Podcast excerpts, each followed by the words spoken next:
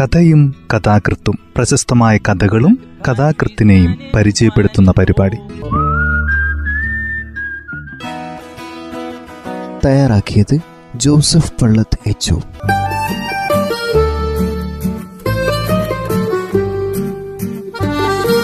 കഥയും കഥാകൃത്തും എന്ന ഈ പരിപാടിയിൽ ഇന്ന് കാരൂർ നീലകണ്ഠപ്പിള്ളയുടെ പൗണ്ടൻ പോത്തൻ എന്ന ചെറുകഥയാണ് പരിചയപ്പെടുത്തുന്നത്.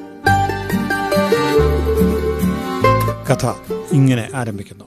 മക്കളെ നമ്മുടെ ആടെന്തിയെന്ന് നോക്കിയേ? ആണ്ട പോത്തം വരുന്നു. വഴിയരികിൽ പാർക്കുന്ന ഒരു സ്ത്രീ പരിഭ്രമത്തോടെ പറഞ്ഞു അവളുടെ മകൻ ആടിനെ അന്വേഷിച്ചോടി പോത്തൻ അവളുടെ അടുത്തായി. മെലിഞ്ഞു നീണ്ട ശരീരത്തിന് മുകളിൽ ഉണങ്ങിയ ഒരു തല കരിഞ്ഞ നിർവികാരമായ മുഖം അവിടെവിടെ പിഞ്ചിയ ഒരു മുറിക്കയ്യൻ കാക്കിയൊടുപ്പ് ഒരു കയ്യിൽ ഒരു കയറും അതിന്റെ അറ്റത്തൊരു ഉണക്ക പശു മറ്റേ കയ്യിലുള്ള തോർത്തുമുണ്ടുകൊണ്ട് രണ്ട് ആടിന്റെയും കഴുത്ത് ഒന്നിച്ചു വെച്ചുകെട്ടി ഒരു ഗുണചിഹ്നം ഉണ്ടാക്കിയിരിക്കുന്നു. ഞെരുങ്ങിയ ആ ഖണ്ഡങ്ങളിൽ നിന്ന് മരണവിളികൾ പ്രയാസപ്പെട്ട് പുറപ്പെടുന്നു. മാടിന് ശബ്ദിക്കാനുമില്ല ശേഷി. അത് ഇഴയുകയാണ്. തനിയെ നടക്കാനരുതാത്ത പോത്തൻ ഈ മൂന്ന് മൃഗങ്ങളെ വലിച്ചുകൊണ്ട് മുന്നോട്ട് നീങ്ങുന്നതിനിടയിൽ അവയെ ദേഷ്യപ്പെടുന്നുമുണ്ട്. ആടുകൾ അവനോട് എതിർത്തതുകൊണ്ടാണ്. തങ്ങളുടെ ഉടമസ്ഥര് വരുന്നതുവരെ തർക്കിച്ചു താമസിച്ചാൽ തടങ്കലിലാകാതെ കഴിയുമെന്നാണ് അവരുടെ വിചാരം. പശുവിന് ആ വിചാരമൊന്നുമില്ല. അത് നടക്കാൻ പാടില്ലാത്ത കുറ്റമേ ഉള്ളൂ അതിനറിയാം അന്വേഷിച്ചു വരാൻ തനിക്കാരുമില്ലെന്ന്. ഉടമസ്ഥർ വരും മുമ്പേ അവയെ പൗണ്ടിലടയ്ക്കാമെന്നേ ഉള്ളൂ പോത്തന്. പോത്തൻ ചേട്ടാ ഞങ്ങളുടെ ആട് കയറ് പൊട്ടിച്ചോണ്ട് ഓടിപ്പോയി. ആ ചെറുക്കൻ അതിനെ പിടിക്കാൻ പോയേക്കുവാ. വഴിയിലെങ്ങാനും കണ്ട പിടിച്ചോണ്ട് പോകല്ലേ? ഒരു കറുത്തയാടാ ചനമുറ്റി നിൽക്കുന്നതാണേ. ആ സ്ത്രീ പോത്തനോട് പ്രാർത്ഥിച്ചു. അവൻ കേട്ടതായി ഭാവിച്ചില്ല. അങ്ങനെ എല്ലാവരും ശുപാർശ ചെയ്തു തുടങ്ങിയാൽ അവനെന്താ ചെയ്യുക കണ്ടവരൊക്കെ പറയുന്നത് കേൾക്കാനല്ല വഴിയിൽ അലഞ്ഞു നടക്കുന്ന മൃഗങ്ങളെ പിടിച്ച് പൗണ്ടിൽ കെട്ടാനാണ് അയാളെ ശമ്പളം കൊടുത്ത് മുനിസിപ്പാലിറ്റിയിൽ നിന്ന് നിയമിച്ചേക്കുന്നത്. ഒരിക്കൽ അവനൊരു അപകടം പറ്റി. അത് പിന്നെ പിടിയിലൊതുങ്ങാത്തവനെ അവൻ വിട്ടുകളയും. ക്ഷേത്രത്തിൽ ഒരു കാളയുണ്ട്. അതിന് അന്വേഷണവും അടച്ചുകെട്ടുമില്ല. ഒരു തവണ ഇണ ചേർക്കുന്നതിന് വിത്തുകാളയുടെ ഉടമസ്ഥൻ അഞ്ചു രൂപ പ്രതിഫലം വെച്ചിരിക്കുന്ന ഇക്കാലത്ത് സൗജന്യമായി അക്കാര്യം നിർവഹിച്ചു കൊടുക്കുന്ന ഒരു സാധു ജനസേവകനാണ് ആ കാള. അതിനെ പൗണ്ടിലേക്ക് സ്വാഗതം ചെയ്തുകൊണ്ട് അതിന്റെ കഴുത്തിൽ കയർഹാരം അണിയിക്കാൻ പോത്തൻ ഒരുമ്പെട്ടു. ചുരുട്ടി കയ്യിൽ വെച്ചിരുന്ന കയർ നിവർത്ത് അതിന്റെ കുരുക്ക് വലുതാക്കി. കാളയോടടുത്ത പോത്തൻ നടറോഡിൽ മലർന്നു വീണു. ഒരു തരത്തിൽ പിടഞ്ഞെഴുന്നേറ്റ് അവൻ പറഞ്ഞു നിന്റെ പാട്. വല്ല മോട്ടോറും കയറി ചത്ത നിനക്ക് തന്നെ. ആ കാളയെ പിടിക്കേണ്ട മുരുക്കളിൽ നിന്ന് പൗണ്ടർ ഒഴിവാക്കി. ആ മൃഗങ്ങളെ വലിച്ചുകൊണ്ട് അവൻ പോകുന്ന വഴിയിൽ വിൽക്കാനായി പുല്ലും പിലാവിലയും വെച്ചിരുന്നു. അത് കണ്ട മൃഗങ്ങൾ തലപൊക്കി നോക്കുകയും നിലവിളിക്കുകയും ചെയ്തു. നിർബാധം നടക്കുന്ന ഒരു പശു ഒരു കെട്ട് പുല്ല് അതിക്രമിച്ച് കുറെ വായിലുമാക്കി അതിന്റെ ഉടമസ്ഥ നിന്റെ ഒടുക്കത്തെയാ. എന്നാൽ ഇതിനെ പൗണ്ടുകാർക്കും വേണ്ടേ? എന്റെ ദൈവം തമ്പുരാനെ എന്ന് പറഞ്ഞുകൊണ്ട് അതിന്റെ വായിന്ന് ആ പുല്ല് പിടിച്ചു വാങ്ങാൻ ശ്രമിച്ചു. നിങ്ങൾ പറയുന്നതിനെയൊക്കെ പിടിക്കുകയല്ലേ? പൗണ്ടുകാരുടെ ജോലി എന്നൊരു മറുപടി പറഞ്ഞിട്ട് പോത്തൻ ആ മൃഗങ്ങളെയും വലിച്ചുകൊണ്ട് നടന്നു. വലിയ ആളുകളുടെ പശുക്കളെ അവൻ പിടിക്കുകയല്ല. ഇന്നാൾ ഒരു സമ്മാനം കിട്ടിയ പിന്നെ ഒരാൾ പറഞ്ഞു ചിലരൊക്കെ വല്ലപ്പോഴും രണ്ടെണ്ണ കൊടുക്കുകയും ചെയ്യും. പശുവിനെ പിടിച്ചുകൊണ്ട് പോകാതിരിക്കാനേ മറ്റൊരാൾ പറഞ്ഞു. ഒരു ബ്ലാക്ക് മാർക്കറ്റ് അവനും കണ്ടുപിടിച്ചിരിക്കുന്നു. അവനും കഴിയണ്ടേ? എന്തായാലും ചില പശുക്കളെ കണ്ടാൽ പല്ലിറുമ്മിക്കൊണ്ട് പോവുകയുള്ളൂ പോത്തൻ. അല്ലെങ്കിൽ വലിയ മീനെ കണ്ട പൊന്മാനെ പോലെ കണ്ണും അടച്ചു കളയും. ആടിനെ നോക്കിപ്പോയ കുട്ടി അതിനെ മുമ്പേ നടത്തി വീട്ടിലേക്ക് വരുന്ന വഴി പൗണ്ടറെ കണ്ടു. ആ ബാലൻ ആടിന്റെ ചെവിക്ക് രണ്ടിനും പിടിച്ചുകൊണ്ട് അല്പം ഭയത്തോടെ പോത്തനെ നോക്കി. ആടിനെ കെട്ടിയില്ലെങ്കിൽ പിടിച്ച് പൗണ്ടിൽ കൊണ്ട കെട്ടുവേ എന്ന് സഗൗരം ഒരു താക്കീത് കൊടുത്തിട്ട് പൗണ്ടർ നടന്നു. അയാൾ പമുടിനോടടുത്തു. കാറ്റടി കയർത്തക്കവണ്ണം അഴിയിട്ടതും ആടുമാടുകളുടെ മൂത്രം വീണ് നനഞ്ഞ തറയുള്ളതുമായ ആ മൃഗങ്ങളുടെ കാരാഗ്രഹത്തിൽ നിന്ന് വിശപ്പിന് വിളികൾ പുറപ്പെട്ടുകൊണ്ടിരിക്കുന്നു.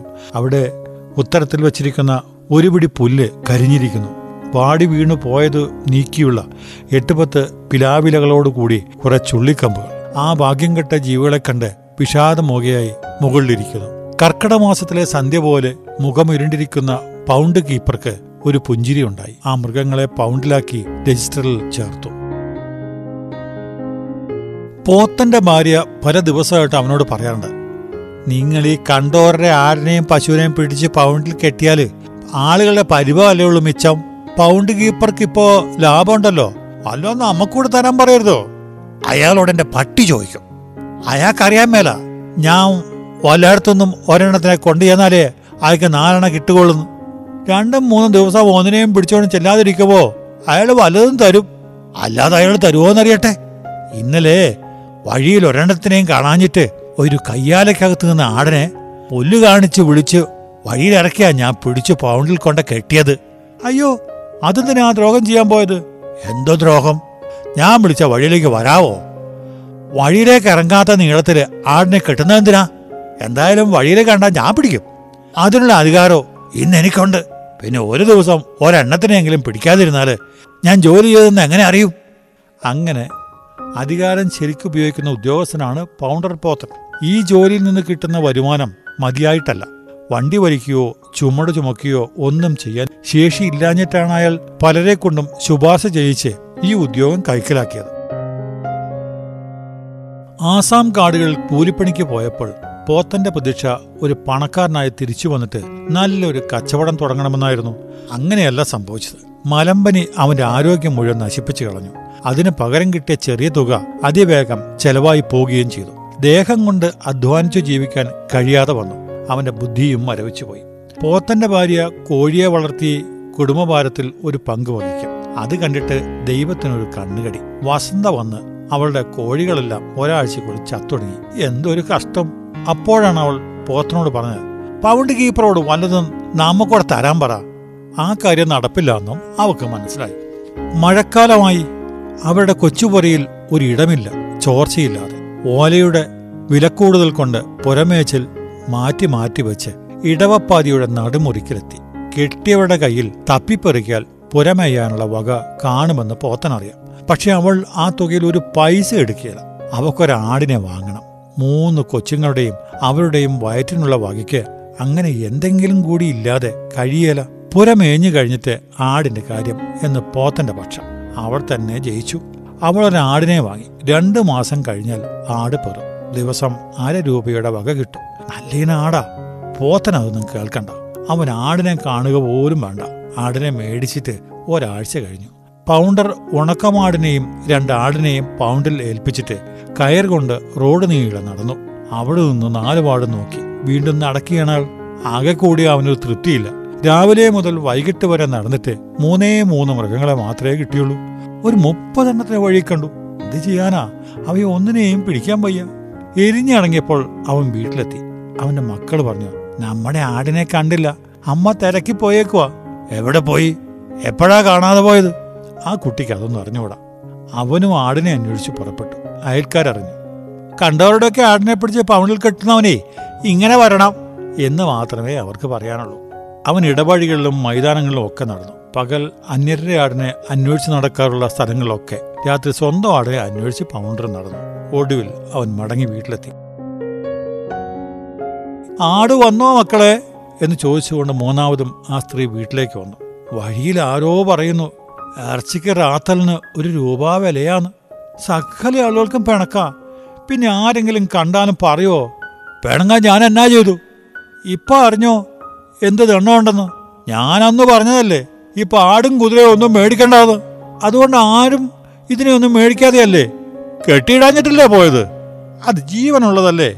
അതിന്റെ കൈയും കാലും ആടിയില്ലെങ്കിൽ ആ വല്ല ലോറിയും കയറി ചത്താലോ? ആ നാക്കുകൊണ്ടൊന്നും കൊണ്ടൊന്നും പറയായിരുന്നു വെച്ചാ മതി. ഇപ്പൊ രൂപ അമ്പത് കൊടുത്താലേ ആ ആട്ടിൻകുട്ടിയെ കിട്ടുകയില്ല. അത് ഈ മുറ്റത്ത് നിൽക്കുകയായിരുന്നു. ആരെങ്കിലും തട്ടിക്കൊണ്ട് പോയതാ. ആ കൊച്ചിങ്ങൾ ഇവിടെ ഇരുന്നിട്ട് ഒന്ന് നോക്കിയിരുന്നെങ്കിൽ അത് പോകുകയല്ലായിരുന്നു നേരം വെളുത്ത അതിനെ രോമം പോലും കണി കാണാൻ കിട്ടുകയില്ല എന്ന് തുടങ്ങി അവൾ പറഞ്ഞുകൊണ്ടിരുന്നു. കൂടെ കൂടെ മുറ്റത്തിറങ്ങി നോക്കി. ആടിനെ വിളിച്ചു നോക്കി. മക്കളെയും ഭർത്താവിനെയും പഴിച്ചു. അങ്ങനെ ഉറങ്ങാതെ നേരം കഴിച്ചു. ഇടയ്ക്ക് അവൾ ഇങ്ങനെ പറഞ്ഞു. അന്ന് ഓല മേടിച്ച് പെരകെട്ടിയിരുന്നേൽ നനയാതെ കിടക്കുമെങ്കിലും ചെയ്യായിരുന്നു നേരം പ്രഭാതമായി. അവൾ ഇറങ്ങി അന്വേഷിച്ചു. പതിവുള്ള കയറുമെടുത്ത് പോത്തനും ഇറങ്ങി അവിടെയെങ്ങും ആരുമില്ല അറിയാത്തത്. പൗണ്ടറുടെ ആടിനെ കാണാതെ പോയ കാര്യം. ആമ്പിള്ളേർ ആരെങ്കിലും പിടിച്ച് പൗണ്ടി കെട്ടിക്കാണും. അവനും അറിയട്ടെ അതിന്റെ ചൂട് എന്നൊരു സ്ത്രീ പറഞ്ഞു. അന്ന് വഴിയിൽ കണ്ട ഒന്നിനെയും അവർ പിടിച്ചില്ല. അവനൊന്ന് ചുറ്റി നടന്നിട്ട് വെറും കൈയോടെ പൗണ്ടിലെത്തി. ഇന്ന എന്നാ പോത്താ ഇങ്ങനെ? എന്ന് പൗണ്ട് കീപ്പർ അതൃപ്തി പ്രകടിപ്പിച്ചു. എന്റെ പിള്ളേച്ചാ ഞങ്ങൾക്ക് ഒരാടുണ്ടായിരുന്നതിനെ കൊണ്ടുപോയി. അന്വേഷിക്കാൻ ഒരു സ്ഥലവും ഇല്ല. ഇവിടെ വല്ലതും കൊണ്ട കെട്ടിയോ? ഇവിടെ ആരും ഒന്നിനെയും കൊണ്ടുവന്നിട്ടില്ല എന്ന് പൗണ്ട് കീപ്പർ പറഞ്ഞു. പോത്തൻ വിഷാദിച്ചു നടന്നു. അവന്റെ ഭാര്യ കിണറ്റിലും കുളത്തിലുമൊക്കെ അന്വേഷിച്ചിട്ടും ആടിനെ കാണാഞ്ഞിട്ട് അതിനെ പിടിച്ചുകൊണ്ട് പോയവന് ഏഴ് ജന്മവും ഗതി പിടിക്കില്ലേ എന്ന് പ്രാഗി. ആടിനെ കണ്ടുകിട്ടാൻ നേർച്ചകൾ നേർന്നു. ഒടുവിൽ അനുഭവിക്കാൻ ഭാഗ്യമില്ലെന്ന് പറഞ്ഞ് അക്കാര്യം അവസാനിപ്പിച്ചു. ഒരു ദിവസം പൗണ്ട് കീപ്പർ പോത്തനോട് പറഞ്ഞു ഇവിടെ ഒരാടിനെ കൊണ്ടുവന്നിട്ട് ഇന്ന് എട്ട് പത്ത് ദിവസമായിട്ട് ഉടമസ്ഥൻ വന്നില്ലല്ലോ. താൻ എവിടെ ചെന്ന് പിടിച്ചോണ്ട് വന്നതാ? ആ ആർക്കും വേണ്ടായിരിക്കും. അവിടെ നിൽക്കട്ടെ എന്ന് പോത്തനം പറഞ്ഞു. എന്തോ പറഞ്ഞ കൂട്ടത്തിൽ ഉടമസ്ഥൻ വരാതെ ഒരാട് പൗണ്ടിൽ നിൽക്കുന്നുണ്ടെന്നും അവിടെ കൊടുക്കാനുള്ള പണം കൊടുത്ത് അവിടെ ചെന്ന് കൊണ്ടുപോന്നാൽ കാണാതെ പോയ ആടിന് നഷ്ടം തീരുമെന്നും പോത്തൻ ഭാര്യയോട് പറഞ്ഞു. വല്ലവരുടെയും ആടിനെ തന്റെയാണെന്നും പറഞ്ഞ് വാങ്ങിക്കൊണ്ട് പോന്നാൽ വല്ല ദോഷവും ഉണ്ടായെങ്കിലോ എന്ന് അവൾ പേടിച്ചു. ഒടുവിൽ ആ സ്ത്രീ സമാധാനപ്പെട്ടു. ഞാൻ എത്ര കഷ്ടപ്പെട്ടുണ്ടാക്കിയ മോതല.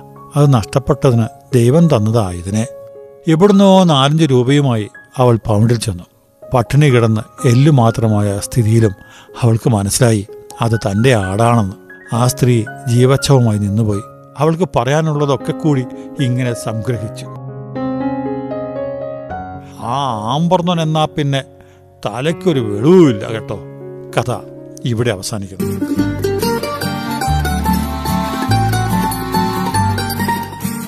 കരൂർ നീലകണ്ഠപ്പിള്ളയുടെ പൗണ്ടർ പോത്തൻ എന്ന ചെറുകഥയാണ് ഇന്ന് ഈ പരിപാടിയിൽ അവതരിപ്പിച്ചത്.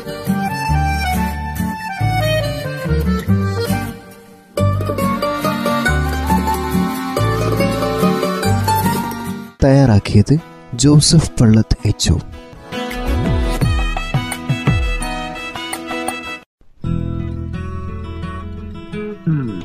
കഥയും കഥാകൃത്തും പ്രശസ്തമായ കഥകളും കഥാകൃത്തിനെയും പരിചയപ്പെടുത്തുന്ന പരിപാടി.